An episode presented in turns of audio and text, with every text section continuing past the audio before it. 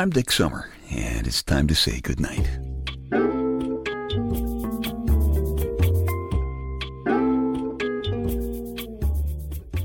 This is a quiet place to rest your head, a safe place to hide a hurting heart, a gentle place to fall. We just call this place goodnight. I am sitting here in my big, manly, comfortable black leather papa chair in my living room, and I'm shrinking. I can't feel it, but I know for sure that I am shrinking. Isn't that what the Wicked Witch of the West said in The Wizard of Oz? I'm shrinking, she said. it's probably because my age index is pretty high, but my maturity level hasn't quite kept up with it. But I often wonder if I'm shrinking is what psychologists might say when the phone rings while they're working. And they answer the phone, they say, I can't talk to you now, I'm shrinking. Can you imagine listening to a shrink dealing with a manic depressive patient? Cheer up, calm down. Cheer up, calm down. That'd wear anybody down. Maybe that's why they call psychiatrists shrinks. They're all worn down. I don't know. Would you say that a patient who gives a shrink a hard time might be called shrink resistant? I have some shirts that claim to be shrink resistant. And that always confuses me. I mean, if a shirt is shrink resistant, does that mean it's not shrink proof, but it really tries hard not to shrink? Obviously, it's bad enough to have a shirt that can't help shrinking, but now I have to contend with the fact that I am shrinking and I can't help it, and I don't want to. The irony here is that I was a rather successful competitive swimmer, and I was an ocean lifeguard at Coney Island in Brooklyn.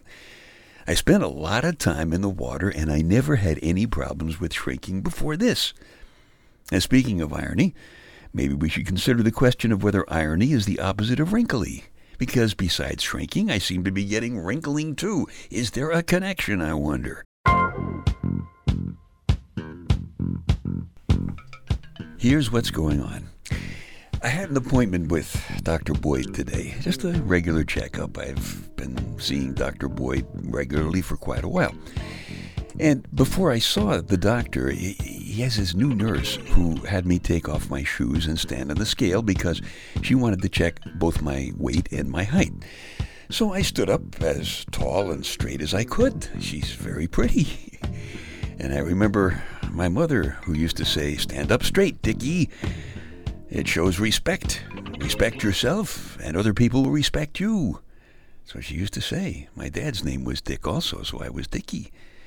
Anyway, it turns out that no matter how straight I stood today, there are two inches less of me than there was back when I was a hunk.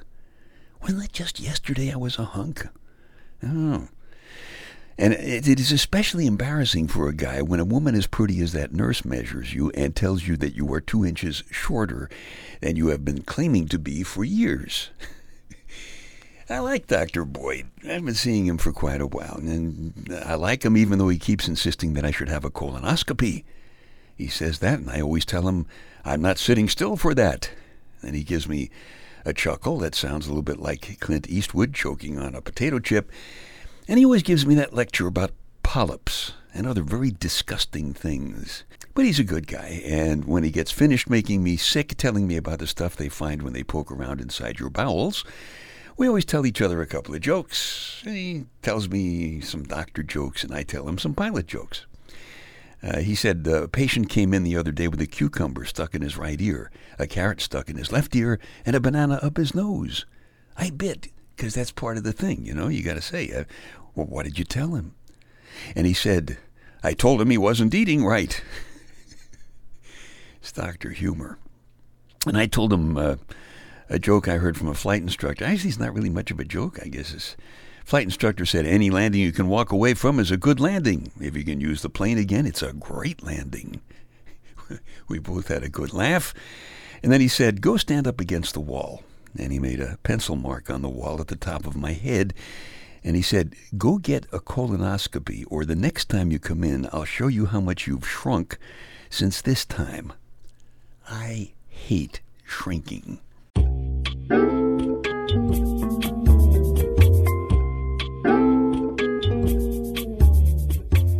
Dick's Details, a bunch of totally unimportant stuff for you to stuff in one ear so you can squeeze the important stuff that's keeping you awake at night out the other ear and you can nod off comfortably to sleep.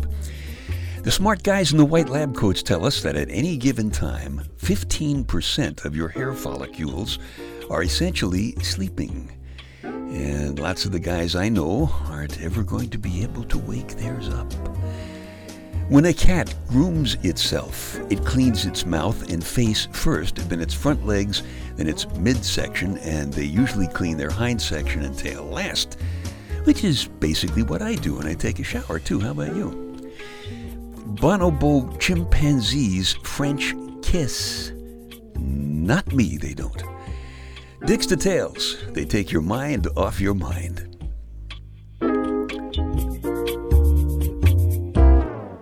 Am shrinking. Why? Why are we designed like this? Look at us. Why did God put something as drippy and disgusting as your nose over your mouth? Why didn't he put our ears under our arms? Think about it. That would keep them warm in the winter and you could get some exercise because every time somebody said something, you'd have to lift your elbow and say, huh? What do you say? and why does hair stop growing on guys' heads and start growing in silly places like their ears? What is this?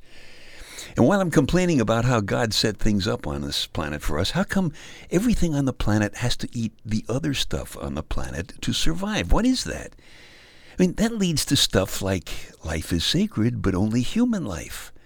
Look at that cute little lamb. Pow! Lamb chops, anyone? Hey, we got to eat. How come having sex isn't illegal, but showing pictures of it is. I think no wonder we're called Homo sapiens. Or the emphasis on the sapiens. I mean, that, that kind of thinking is not something that you would expect from Homo smartians. Uh, you know, we talk to each other as if we're all sapiens. Drive safely. What does that mean? Be careful. Have a nice day. Have safe sex. It's stupid. It doesn't mean anything. Back in Brooklyn, when I was a teenager, safe sex meant either seeing to it that your car had a padded dashboard or her parents wouldn't be home until midnight. Now, come on, if we were Homo smartians instead of Homo sapiens, I think we'd admit that there is no such thing as safe sex. Because nothing that powerful is safe. And part of its power comes from the fact that it's not safe. It's exciting and dangerous. It's like love. You fall in love and you are taking a risk of getting hurt big time. Or worse yet, hurting the last person you want to hurt. Love's not safe either. Nothing that's powerful is safe. Think about it. So, how come we love love? Keep falling in love. How come we love other things that aren't safe? I mean, how come some of us love riding roller coasters or flying a small airplane or, or falling in love with someone that we aren't supposed to love? There's a story about that in the Bedtime Stories personal audio CD. It's called You Shine. You shine. Not like diamonds or new cars or bald heads or brass buttons.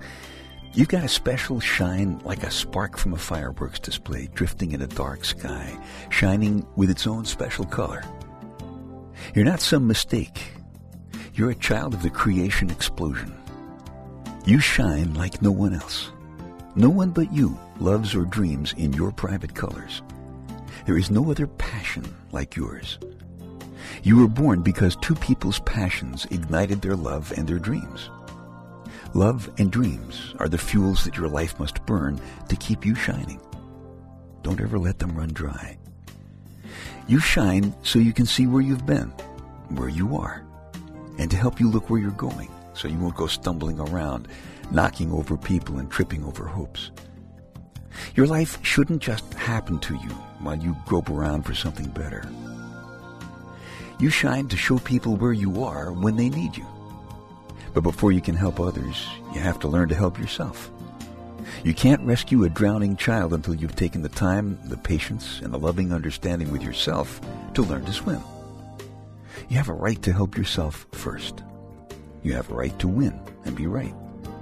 You also have a right to lose and be wrong. You have a right to be a sun, warming and powering all the planets. You also have a right to be a nightlight, comforting a child in the dark. And lovers need candlelight for dreaming. But when you look for truth to tell lovers or children or nations, look past words and smiles, pictures and numbers, because they often lie. Look for truth in a man's eyes. And don't forget to speak your own special truth. No one else sees the line between truth and lies with your special light. So if you don't speak your own truth, it will never be heard. But when you look for beauty to show lovers or children or nations, look past wrinkles and gray hairs, muscles and blemishes, because they often lie. Look for beauty in a woman's eyes. And remember that no one sees the line between love and convenience with your special light. So if you don't speak your own love, some of us will go unloved. And of all the art of man's heart and fingers, there is no masterwork to match the shine that loving makes on the face of another human being. We need your shine and your own special color because wasted city slums and polluted oceans, broken glass, broken lives shouldn't be everywhere we look. We have a right to see God's rainbows too. We need your shine in your own special color to complete a rainbow. Because your color is different from all the rest. Gather all of mankind's colors into your heart. Mother and father, sister and son, friend and enemy, philosopher and fool. But shade them enough for your own personal color to shine through. Catch all of mankind's sounds in your ears, songs and gunfire, laughter and tears, oceans and machines, whispers and commands, but quiet them enough to hear your own mind's gentle voice. Then shine warm in winter like the sea holding the summer in her waves. Shine wild like a desert snake protecting its water. Shine lovingly like a new husband taking his bride. Shine anxiously like the blue, brown, and green flashes of eyes at a bus stop. Shine when you're tired and alone. Let someone find you and watch for someone else's shine. Remember always, you're not some mistake. You're an important part of the creation celebration, rocketed into this place, into this time, to shine.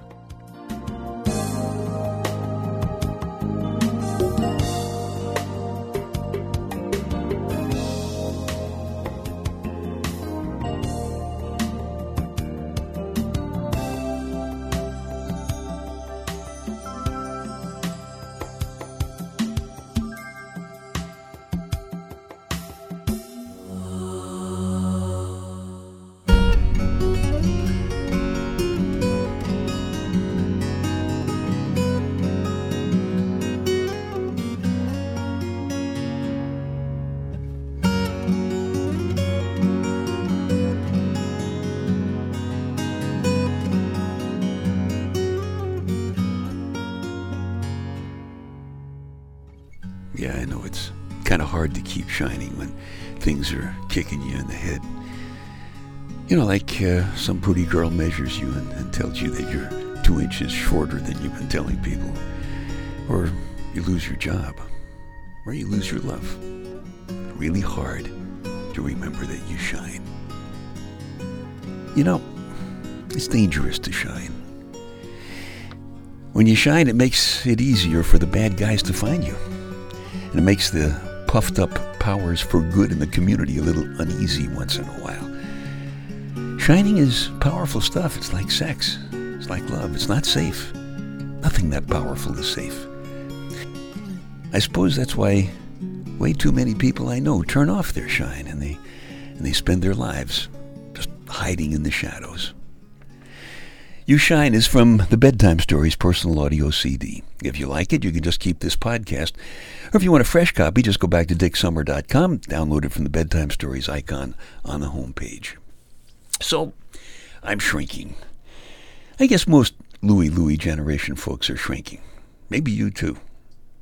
Some of us thinks that makes us somehow smaller and, and less significant. And I, I guess it can, but if you let it. But personally, I'm not going to take shrinking lying down, and you don't have to either. I'm, I'm doing something about it. You know what I'm doing? I'm taking mom's advice from all of those years ago. So I'm two inches shorter than I used to be, and that pretty nurse told me all about it when she measured me. But I am making up for it by standing up as straight as I can. It's amazing. Try it. Just standing up as straight as you can. Pull your shoulders back. Reach for the sky with the back of your head. I gotta tell you, it makes you feel like you have just plugged your shine into a million volt socket. Makes you respect yourself again, I suppose. Thanks, Mom. You were right again.